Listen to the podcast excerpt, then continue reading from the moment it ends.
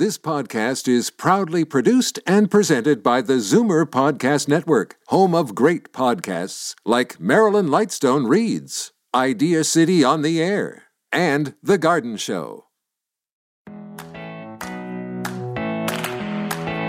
Good morning and welcome to episode 70 of Go To Grandma, or one that I'm calling Wordsworth. My name is Kathy Buckworth and I am your go to grandma. If this is your first time joining us, you are in for a word filled treat. If you're a regular listener, thank you so much for coming back. This is a fun one. I am a crossword puzzle freak. No, like really. I do at least one a day, sometimes more than that. I know all the weird crossword words like oleo for margarine and using the word air for mistake and mar for error. But I recently came across a crossword book that quickly became my favorite, and I discovered that the creator, Gwen Sjögren, had written 18 others. I talk with Gwen today and what makes her crosswords so unique, plus get into the details of how she actually creates them. She's Canada's preeminent crossword puzzler with over 1,300 puzzles in her series of books. Crosswords are something you won't hear exchanged between granddaughter Kim Merstein and her grandma Gail. The two of them make up the hilarious podcast Excuse My Grandma. Kim and Gail live in New York City, but their chats about a grandma's perspective on life, love, and dating, especially dating and looking for a husband, will resonate with you no matter where you live. I'm sure their 300,000 TikTok followers would agree. Not all young people agree with their grandparents all the time, but we can all agree that understanding finances is so important no matter what age you are. Our Take 5 with RBC series continues today with a look at Canadian youth and their finances. A recent RBC poll shows that younger Canadians know more about and are more confident about their finances than their parents and grandparents think. I'm confident I will need another coffee right now and that you will all be here when we get back. Crossword Queen Gwen Sjögren is up first. Gwen Sjögren has been designing crosswords for almost 20 years, focusing on witty wordplay, fun, and Canadiana. She's currently working on her 19th collection. Her new book, O Canada Crosswords 23, is available in bookstores and online. Good morning, Gwen. How are you today? I'm doing pretty good, Kathy. I'm very excited to have you on this show. I am a huge crossword fan and I got a copy of your book, your latest book, Canada Crosswords Book 23, and I I want to say I've done almost all of them, but I've at least attempted all of them. How's that? Oh, that's good. We always like to have a challenge for people. It's honestly my favorite crossword book because of the Canadian aspect of it. How important is it to you to work in that Canadian aspect? Well, I quite often say that's probably the biggest reason I'm still in the crossword business. Years ago when I started, I was initially having puzzles published down in the United States. And people said to me, why aren't you publishing puzzles in Canada? And the answer to that was there was really nowhere to put them up here. There was no, you know, crossword mm-hmm. magazines or anything like that. So I just took the plunge one day and threw together a manuscript and very fortunately got a publisher. So 18 books later, here I am. Amazing. And you're working on book 19, I think. Crosswords have been around for over 100 years. What do you think is the secret to their staying power? Well, obviously that's something I think about quite a lot. Yeah. I think in the beginning it was uh, an interesting new form of entertainment. It was a way to improve your vocabulary, and it was something different because, like way back in 1913, you didn't have TV, you hardly had movies, you didn't hardly have radio unless you could afford to buy a radio. So it was something new and different.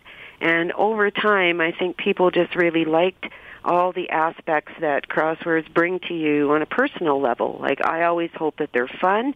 I hope that you're learning something. It's a vocabulary improver. I think as as we've gone along in past years, it's about brain gym, you know, testing your memory with a lot of things. Even for me when I'm designing the puzzles, it's like, "Oh gosh, who I've got the word K E R R in a grid, let's say, and I'm like, "Who was that woman on the beach with Burt Lancaster? Gosh darn it, what was her name?" So I just think that they just bring a lot of things. Maybe they teach you some patience as well. Yeah. But I always hope my goals are that you have fun it relieves stress and maybe you learn something. It does for me, and it's nice escape from looking at screens all day. I love sitting down with uh, your book or a paper crossword. You mentioned before you had, you know, a four-letter word. You know, Kerr. Where can I put this? What comes first for you, the clue or the word, or it's, it is it a bit of both? Well, that's a complex question. Chicken it depends on the type of puzzle. Okay. If the puzzle has a theme, I have to think of the theme words and I have to get the right number of letters in each one to fit them in the grid. So then I'll fit the theme words in and because I use software to help me, once I get the theme words in the grid, I can just push a button and if I'm lucky before I can blink my eyes, the rest of the words in the grid will fill in Oh, cool. right? But the blink of an eye situation rarely happens just because again i'm trying to get into canadiana i'm trying to get into themes so quite often it's an adventure of moving black squares and moving words around to get the grid to fill with the rest of the letters so always sort of the answers come first and then we get to the fun part which is going back and writing the clues Interesting. if a puzzle doesn't have a theme, I can literally just pick a grid, click a button, and all the words will come in. But as I say, because I'm always, I usually, I call it, I seed the grids with a lot of Canadiana. I love it. Right? I love it. Yeah. So that's what we do.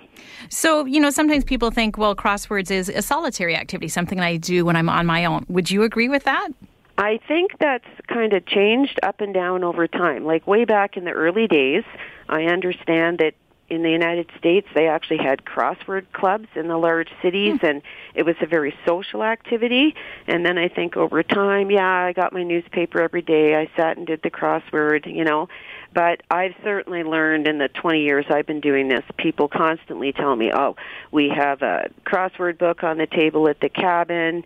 my partner and I sit at the dinner table after dinner and work together. Even I say with grandchildren, you mm-hmm. know, like one of the great challenges of cluing the puzzles is, you know, I'm generally directed towards an older audience, mm-hmm. generally, right? But I've had experiences where I hear, you know, people will sit down with their grandkid, and yeah, the grandkid's not going to be able to solve the whole thing, but the grandkid might know some of the more current, say, pop culture references, right? Mm-hmm. Where they probably wouldn't know Deborah Kerr on the beach with Burt Lancaster, but probably they're going to know, you know, who is Drake, you know, all mm-hmm. these current people. And I don't want to be prejudicial and say an older person isn't going to know that, right? But this has been one of, for me, one of the big learning curves is how many people actually do solve crosswords together because everybody brings a different level of knowledge. I do. I definitely do. I ask my Gen Z kids, you know, for sometimes some help on the clues as you're mentioning, and my husband for other ones who's a history buff. So I agree with you. It sort of starts a fun conversation. Mm-hmm. So, Gwen, are you a lover of crosswords yourself? Did you do them before you started doing this? And if so, how young were you when you started solving crosswords? Oh yes, yes, yes. yes, I've yes. always been. I hate to classify, but I've always been a word person. Mm-hmm. And my early memories of crosswords that the big day of my week was Thursday afternoon, because the TV guide delivery fella came on Thursday afternoons and brought the TV guide, and there was always a crossword puzzle in there.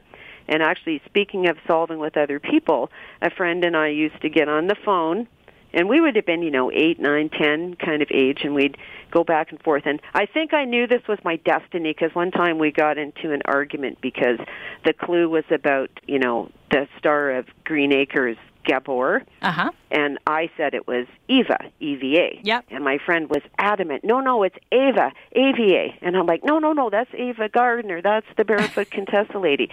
So, yeah, it started very early for me, and then I solved for years. And frankly, when I got into the motherhood stage of my life and I was, you know, left my career and stayed home with my kids, and it's like, I need to do something for my brain. Mm-hmm. and it's actually kind of a funny story, but whenever I would go to a, you know, a jumble sale or a church sale or whatever, I'd head for the book table, right? Because I also like to read. And one time I went to the sale, and the first thing I saw on the table was a box of crossword design software. Interesting. So I sort of thought, okay, That's this it. is a sign that perhaps I should pursue this. And as I said, I did some in the States and then was very fortunate to find a publisher here in Canada. Well, we're glad that you did. And it's like the, you know, it's a precursor to all the trivia games, isn't it? It's the ultimate sort of trivia game you can play on paper with your, by yourself here, which I love. And if people want to get this book for Christmas, we're just in time to promote that. It's Canada Crosswords Book 23, and your name is Gwen Sjögren, and it's spelled S J O G R E N. And again, one of my favorite crossword books. And I've just ordered another one of yours because I can't put these down. So thank you so much for being on the show. No, thank you. Well, I'm working on the next one, and I just do want to say it's actually called O Canada Crosswords. Thank you. Oh Canada Crosswords. And I can tell you the book has 10,839 clues, so it'll keep you busy for a while. Thank you so much for this, Gwen. Really appreciate your time. You're welcome. Bye bye, Kathy. Bye. Excuse My Grandma has 302,000 followers and 8.8 million likes on TikTok, plus 135,000 followers on Instagram. Kim and her grandma Gail talk about the generational differences of dating, fashion, and pop culture topics. They also host the Excuse My Grandma podcast, which is consistently in the top 25 on the Apple podcast charts. On their podcast, they talk about the generational differences of dating, sex, and relationships from the 1950s to today. Good morning, Kim and Gail. Thanks so much for coming on the show today. Thanks for having us. A pleasure. I had to have you on with your show called Excuse My Grandma since my show is called Go To Grandma. So I am, of course, about all things grandma related. And I love your show and your conversations, your podcast and your conversations about, mm, is it mostly dating? Tell me, Kim. It's mostly the generational differences of dating and relationships, but we really expanded to all things lifestyle and just our relationship dynamic in general, which a lot of people seem to relate to.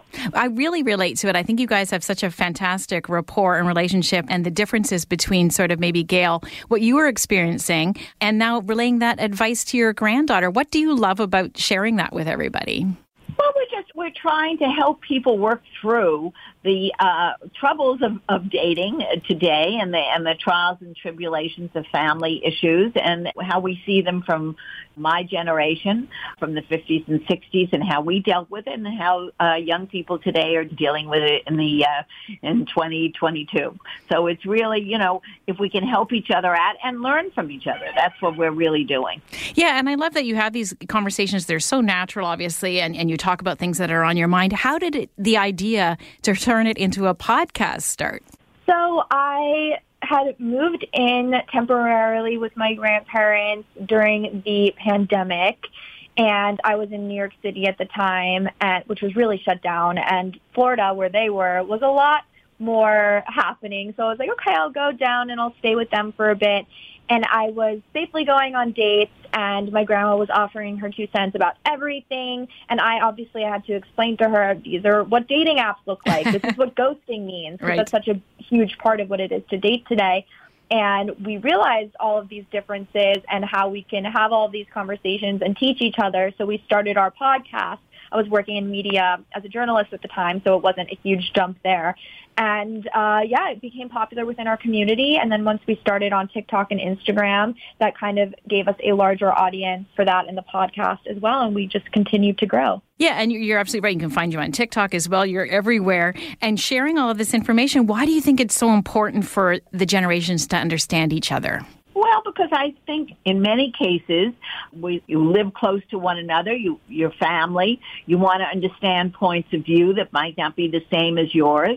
And I think it is an, an, uh, an important issue that young people can learn from older people, and older people can definitely learn from the new values that younger people have adopted. And um, it's a sharing, which is important for us to learn how to live together in harmony. Mm-hmm. And like sometimes, you know, I find it relatable when I talk about this and when I hear people talk about this of their parents or grandparents say, when are you getting married? You're almost 30. You're, you know, and times are changing and it's hard to just say that to someone. And when you're kind of listening to our podcast and hearing it from a general perspective that maybe is less personal than your own daughter or son telling you that, I think that could be helpful to just kind of see how the times are changing. Oh, I totally agree with that. Getting that sort of outsider objective opinion and and you're always sharing advice sort of back and forth. A lot of the times, Grandma Gail, you're giving advice to Kim and one of the ones I loved was don't have too much wine or don't have more than one glass of wine because he might not be that great. You're just having a lot of fun. Is that how that piece of advice went? Well, we talk about drinking all the time. Yeah. We actually just uh, did something now on uh, on holiday drinking. Right. You know, I just feel that the reliance on too much alcohol to be fun is ridiculous. It's, it's usually uh, the opposite effect. And I want young people to understand that so much of the drinking leads to bad behavior, uh, especially if you're not careful. So, uh, you we're know, not sober, you know. we're not but sober, but it's not to overindulge. yeah. Yeah, everything in moderation, Correct. right? Is the key. Exactly. So I'm going to put you a little bit on the spot here. Uh, Kim, is there a piece of advice that you got from your grandma that you're like, mm, I really don't think so? I wouldn't call it the worst piece of advice, but maybe something where you, you were really, that was not going to work for you. Oh, something we don't agree on. Yeah. I think that uh, that's easier question for me to answer. I think that when she says, oh, continue to give somebody a million tries. I think we've kind of met in the middle there. At first, when I first started, you know, dating years ago, I feel like I was like, after one date, no, we didn't have the spark, forget it. I'm just going to go on to the next. I think I've taken a little bit of her mindset of, okay, you owe somebody, or not owe somebody, but like you don't get to know somebody. You owe yourself. You owe yourself at least two or three dates with the person. But after that, I really need to cap it. She would say go on 20, you know, get to, and, and do that with multiple people at once until you kind of realize, okay, this is a good person. we we really know each other well. And I think that kind of leads someone on and I, you should feel a little bit more confident in the relationship um, before 20 dates. And Gail, has there been anyone where you've had to say to Kim, mm, not this one? Oh yes, many a time. I, you know, there are a lot of them that I don't approve of, and I ended up being right. yeah. but you know, it, sometimes you have to be a little older to see the narcissists that are walking around today, and and you don't want that for your for your grandchildren. And uh, whether it be a young man or a young woman, they're not always great people out there, and not always looking out for your best interest. So you have to cut it short and uh, say goodbye and sometimes it hurts to say goodbye. Uh, yeah, absolutely. And, you know, Gail Kim alluded to this earlier um, about dating apps. What's your feeling on dating apps? Have they been better, do you think, for women or not? You know what? I don't know that much about dating apps, even though okay. we talk about it all the time. Kim says that's the way people date today. I still like the fix up. Uh, but those don't always work either. So whichever works for, for the individual works for me. Uh, you know, I wouldn't be negative on either, uh, on any of the dating apps. I I never, of course, dating apps weren't even around when I was dating, so in the prehistoric times. But you know, if if you get good experiences and you can somehow check them out prior to meeting them in person, then then go for it. And Kim, I love that you have such a close relationship with your grandma. I think it's wonderful. My grandsons are very young, only three and one right now, so I don't have that, but I aspire to that. How important is it to you to have this strong relationship with your grandma? So important. I mean, we've always been very, very close since I was born. We were actually looking at baby pictures the other day, and she was like, "I bought you that outfit. I bought Aww. you that outfit." so uh, we've always had this relationship. I don't take it for granted, especially since starting Excuse My Grandma and seeing all the comments and DMs that I get of people saying, you know, really um, treasure this time, and I have a similar relationship with my grandma, or I used to. And no, I'm very lucky and I'm really happy that we were able to like expand on our relationship and start working together as well. It's Grandma Gail's first job, and I hope she's been a good boss so far. She's my boss, so she's she's been very good. I love it. Well, you guys are a delight to listen to and to Thank watch you. on your social media, your website, excusemygrandma.com, of course, on TikTok and Instagram, YouTube, and the podcast itself. And so inspiring for, you know, grandkids and grandparents to have this wonderful relationship. Thanks so much for coming onto the show today. Thank you so much. Thank you so much, and that's why we're doing it. Thank you. Take care. Feeling misunderstood as a generation is nothing new, as I'm sure many of you listening today would agree. And for today's young adults, one of the biggest misunderstandings of all may be about their attitudes toward money and saving for the future. Jason Storsley leads a team at RBC that recently polled parents of young adults across the country, asking them how they are managing their finances. And the poll also asked the parents of young adults how well that younger generation is taking care of themselves financially. There were some rather interesting differences in responses from those two groups.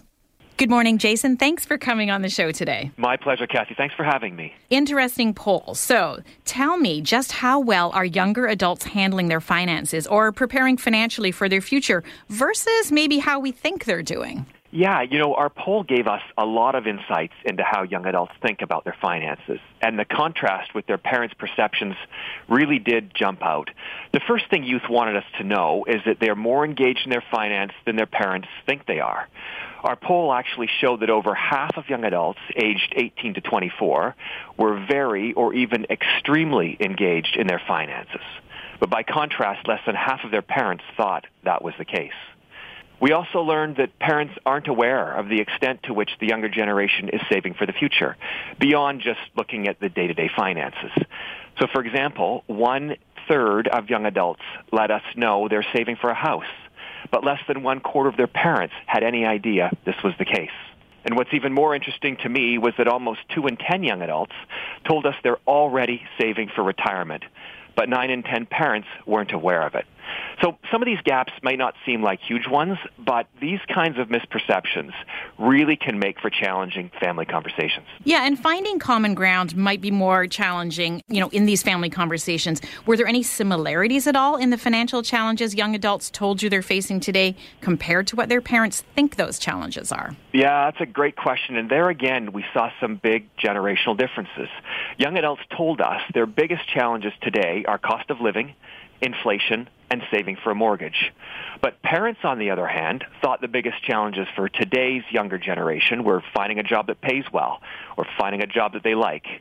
So a majority of young adults also expect to take on a side hustle or supplement mm. their income. But what was mentioned, that was mentioned actually by less than half of parents that were polled. And just over half of young adults think they'll work for themselves or be an entrepreneur at some point. That's way down the scale with parents, where only one third thought that was the case. So really, this does highlight some large gaps between parents and youth. But perhaps not so surprising is that the majority of young adults told us they often feel stressed about their finances. They feel overwhelmed. They feel they need help. But what's interesting is that nearly two-thirds told us they wish their parents talked to them more about money and finances. Yeah, that's super interesting to me that more of them wish that their parents talked to them about money because younger Canadians, to me, are so very strongly connected to social media. Yeah. Seeking out information and advice that way. But your poll tells us that parents still have a role to play in helping young adults understand their financial options a bit better. Absolutely. That was very clear in our poll that parents still have a huge role to play. One of our poll questions asked where young adults were turning for financial advice, and almost half said their parents. Now they also rely on a bank or financial advisor, which we were quite happy to hear. yeah. But you know, you mentioned social media as well, and that's where young adults do go for financial information. But surprisingly, they did tell us that they go there to a lesser extent than their parents. One quarter actually called out social media, such as TikToks. Friends and other family members rank slightly higher than social media. So overall, what our poll tells us is that there's a valuable opportunity for parents to become involved with their young adults as they figure out their finances and to get involved even earlier when their children are much younger to help them better understand their financial options. And, you know, perhaps not surprising, today's young adults want to save for their future.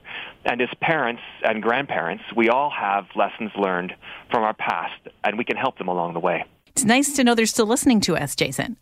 they are, and looking for it. For me as a parent, it was a bit of an open invitation to talk to my kids. Yeah. I know that they're looking for some of that interaction and to gain some of that advice from us as parents and grandparents. You know, if I can leave your audience with maybe some suggestions, mm-hmm. parents and grandparents can begin by opening up more about money to help their children think critically about finances and help them prepare for their future. And if I can add a little bit of a small plug, you don't have to do this alone. Including an RBC advisor in these conversations can help. They can provide some great professional tips and resources along the way. So, you know, for anyone in your audience who's looking for resources to help them in any financial conversations with younger family members, I can leave you with some links for you to post on your Go to Grandma website. For example, there's a social media video content series called Money in Real Life, which looks at relationships with money and career development through the expertise of popular artists, athletes, and gamers. There's a free personal financial essentials course, which was created through a collaboration by RBC, McGill, and the Globe and Mail. For those interested in investing, there's a risk-free practice account offered by RBC Direct Investing, which is a great place to learn the ropes of online investing, where you use virtual money to practice making trades and track performance. And then finally, for young adults considering setting up their own side hustle or becoming entrepreneurs, and there are many, there are some great resources on RBC's Future Launch website. Thank you so much for this, Jason. So many great resources. I really, really found this poll results intriguing. Thanks for coming on the show again. And if our listeners want some more information, they, of course, can go to rbcroyalbank.com. That's fantastic. Thanks very much for having me, Kathy. What's a seven letter word for fun and factual person? Well, grandma, of course. I think I should submit that clue to Gwen, or maybe leave it to the professional. I loved having words with these friends on our show today. Thanks to Gwen, Kim, Gail, and Jason for joining me. Next week on Go To Grandma, I'm so excited to have an old friend of mine on the show. Not that either one of us are old, of course. Bob Cowan recently retired from the anchor chair at CHCH Morning Live, and he's a granddad, and he has great stories about both. I've been a regular guest on this TV show for about 10 years, and I can't wait to catch up with Bob and for once be the one interviewing him. Before last week, I had to watch the hit show Derry Girls with subtitles to understand what they were saying as a group of teens growing up during the Troubles in Northern Ireland. But I was lucky enough to travel to Derry and Belfast last week, and I'm going to share with you what I found out when I got there as reminders of the past and where they are headed for the future. I even got to visit the Titanic Museum. The Titanic was built in Belfast, and as they are fond of saying there, she was fine when she left. With a name like Kathleen, I thought I'd fit right in. You'll find out if I did. Our Take 5 with RBC series continues with a look at their CNIB partner project, Blind Square. I'm Kathy Buckworth. Truthfully, I'm only Kathleen when I'm in trouble with my mom and dad, your go to grandma, and I'm so glad you dropped in. Enjoy your grand journey. Share your thoughts on this show with us. You can find Kathy on Twitter at Kathy Buckworth or email her, Kathy at KathyBuckworth.com.